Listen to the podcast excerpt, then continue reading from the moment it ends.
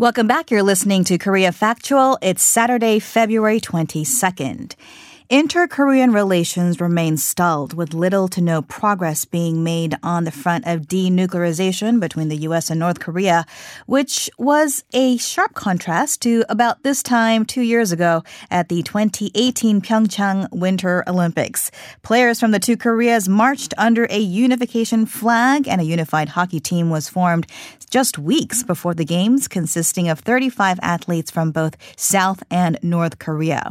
It was hailed as a symbol of inter Korean reconciliation, but the last minute announcement also triggered some backlash from members of the South Korean public. Not much has been reported about how the players themselves really felt about this decision at the time, and today we get a chance to hear more about their stories. We have on the line Seth Berkman. He's the author of A Team of Their Own How an International Sisterhood Made Olympic History. Good morning to you. Morning. Thanks for having me.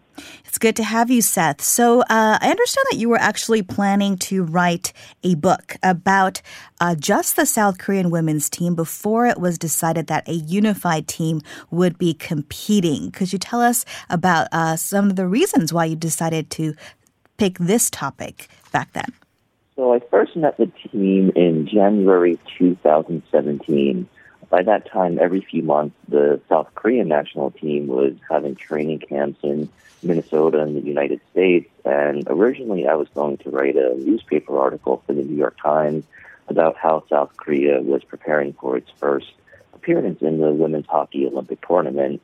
And at, by that point, the team had incorporated a few of the quote unquote import players who were Korean Americans or Korean Canadians who they helped get citizenship to compete for the South Korean national team in time for the Olympics.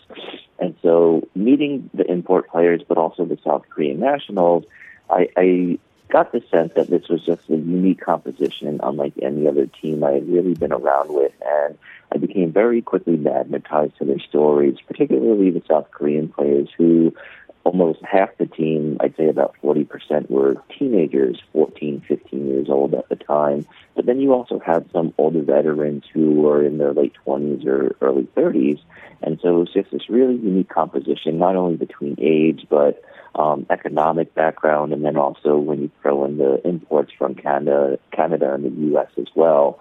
And so I started following the team um, pretty frequently after I first met them, and then in the summer of 2017 decided to write a book. And by that time, they were still just the South Korean national team until two weeks before the Olympic Games. The news came down that they were going to merge with North Koreans and create this unified team.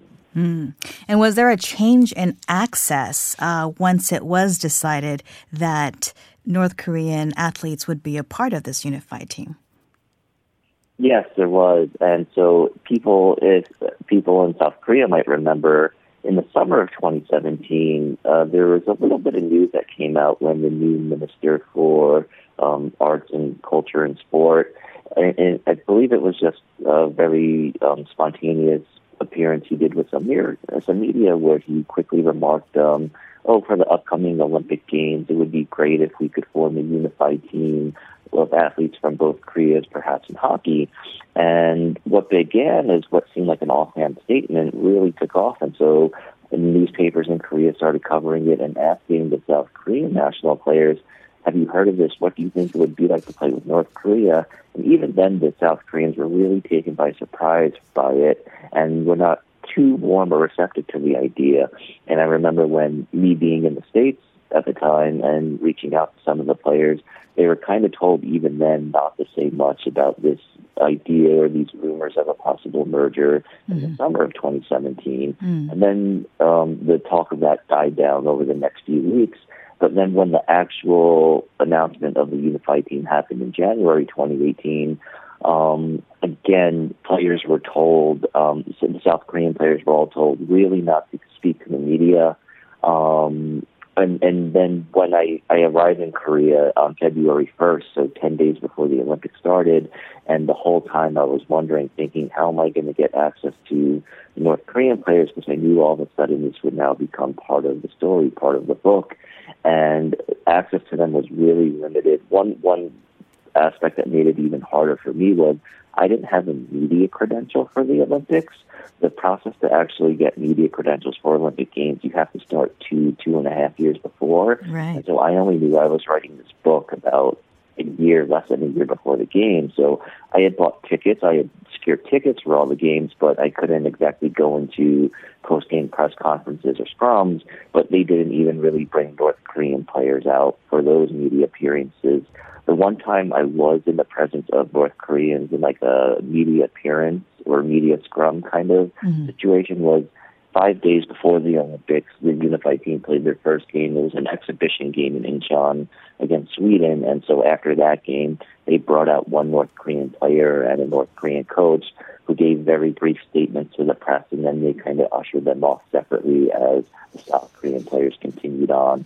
And so I personally did not have any direct um, interviews with the North Koreans, so everything in the book comes from the South Korean players and their interactions that they had with they had with them over that three weeks month period. Sure, fair enough. And um, presumably you built a relationship with those South Korean players in addition to uh, whom you call import players, those from uh, the States and Canada. Tell us about kind of uh, their journey, what their reaction was when they first heard the news that they would be joining with South Korean athletes. How did their attitude toward North Korean athletes change uh, over time after practicing and, and competing with them, if you were able to see that? Yeah, so South Korea by that time had become a much better, stronger team than the North Korean national team. Every few years or every so often, they would play against each other, and these were pretty big games, at least within the hockey community. Um, in April of 2017, a World Championship tournament was held in South Korea at the future site of, of the Olympics, and North Korea was going to play South Korea. And that game drew a big crowd, a lot of um, pro unification supporters were there, cheering groups, and the players, even in that game, could feel the tension and the elevated importance in that game. Um, South Korea won that game pretty easily. I believe the final score was three to nothing. And so when the rumors and this talk of joining with the North Koreans was happening, I think a lot of the players were thinking about it purely on hockey terms. By this time, they knew that they had surpassed the North Koreans in talent, and by adding what eventually became 12 North Korean players onto their team, would really kind of bring down the quality and play, the level of play. It was so important to the South Korean players to use the Olympics as a platform to prove to the world in a way that they were a serious team, a good team that could compete with the world's best uh, the league in South Korea was competing for the first time in the Winter Olympics in 2018. The women's hockey was they were the host country, so they were automatically given a berth. But it was really important to all the players from all the Korean backgrounds to show that they could compete with teams like Switzerland and Sweden and earn their spot and prove that they belonged. Um, but the North Koreans, they knew adding that on would really suffer, just not only in terms of level of play, but how would they integrate them and teach them their plays and their playbook. And eventually it became known that they spoke different languages kind of a way in terms of hockey. The North Koreans used different terms for certain words than the South Koreans did, who started also incorporated English terms into their hockey vocabulary to accommodate the import players. Um, so a majority of the feeling was not very positive towards this idea of a merger. Mm-hmm. And then there were a lot of the South Korean players as well just didn't have the emotional attachment at the time to North Korea in terms of unification. Mm-hmm. They had grown up or kind of come of age where they personally, unlike maybe generations before them or their grandparents or even their parents, they didn't know relatives or friends from North Korea who they've been separated with their whole life. A lot of them grew up in South Korea and just were familiar with what they would see on the news or hear on the news about North Korea, whether or not they were being aggressive or not, or you know, doing missile tests. And so, to a lot of the South Korean players, they had these really broad opinions of North Korea is almost like being a nuisance or just strongly communist, communist, where there just wasn't that level of direct emotional attachment that other much older Koreans of generations before probably did. Sure. And did the uh, time that they spent together practicing and competing together then change that? It did, although early on it I, I don't think either side thought that this. I think both sides maybe thought this was not going to work. As I had mentioned, there was um, a language barrier. So not only do you have the imports who speak English and not really, they really don't speak Korean at all. A lot of the South Korean players don't really speak English. And then you have the North Koreans who come in and just speak this different dialect and have this complete different hockey vocabulary. So communication was a big problem early on. And then even in the times away from the ice, the South Koreans would try to do icebreakers or just get to know the North Koreans a little bit better at lunch or in breaks in between, in, excuse me, in between practice. And a lot of the answers that they would get seemed very rehearsed or canned or just, mm. you know, they would be at lunch talking about fruits or candies or desserts that they liked. And the North Korean players would say, oh, yes, I enjoy sweet potatoes or ice cream, all thanks to the great leader. And they would always, you know, end their sentences by saying, attributing everything towards Kim Jong Un. And the South Korean players hearing this are just kind of thinking, are we ever going to have, you know, genuine conversation with them? One of the things that I think really helped the two sides come a bit closer together was, um, even though the South Korean players were still very angry about the situation they were put in by the government and Olympic decision makers, it was a position they didn't want to be in. But over time, I think they saw that the North Koreans, in a very similar way, were really rushed and thrown into the situation as well. Mm-hmm. A lot of the South Korean players started to think they probably, who knows if they even want to be here too, and just kind of understanding in a way that were both in the same boat. Mm-hmm, and mm-hmm. then uh, there were little um, moments that happened where the South Koreans began to feel very empathetic towards the North Korean players. For example, one instance was a few weeks before the Olympic Games, all the national team athletes are training at the Jincheon Training Center. So you have hockey players, snowboarders, skiers, everybody's there. And everyone there is told, you know, don't take photos of the North Koreans, don't use video.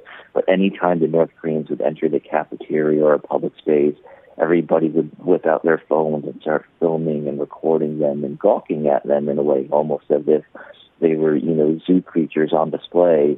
And the South Korean players didn't like seeing that. They didn't like seeing their teammates treated as a sideshow or a circus actor. They respected them as human beings, and they thought that they should be treated that way. Sure. a lot of a lot of the South Korean players started to see it. Okay, I might not agree with this whole idea of a unified team, but mm-hmm. they are my teammates, and I respect them on a human level. And slowly but surely, these bonds started to formulate between the two sides where they were able to form, you know, genuine friendships and connections together. And this was the beginning of empathy. I'm afraid we are going to have to leave it there, Seth. We are out of time. But uh, for those of you who want to continue on this journey, definitely check out Seth's book, A Team of Their Own How an International Sisterhood Made Olympic History. Thank you so much for being with us. Thank you. And if you have any opinions on the topics that we're discussing on the show today, be sure to send us an email at koreafactual at gmail.com. Stay tuned.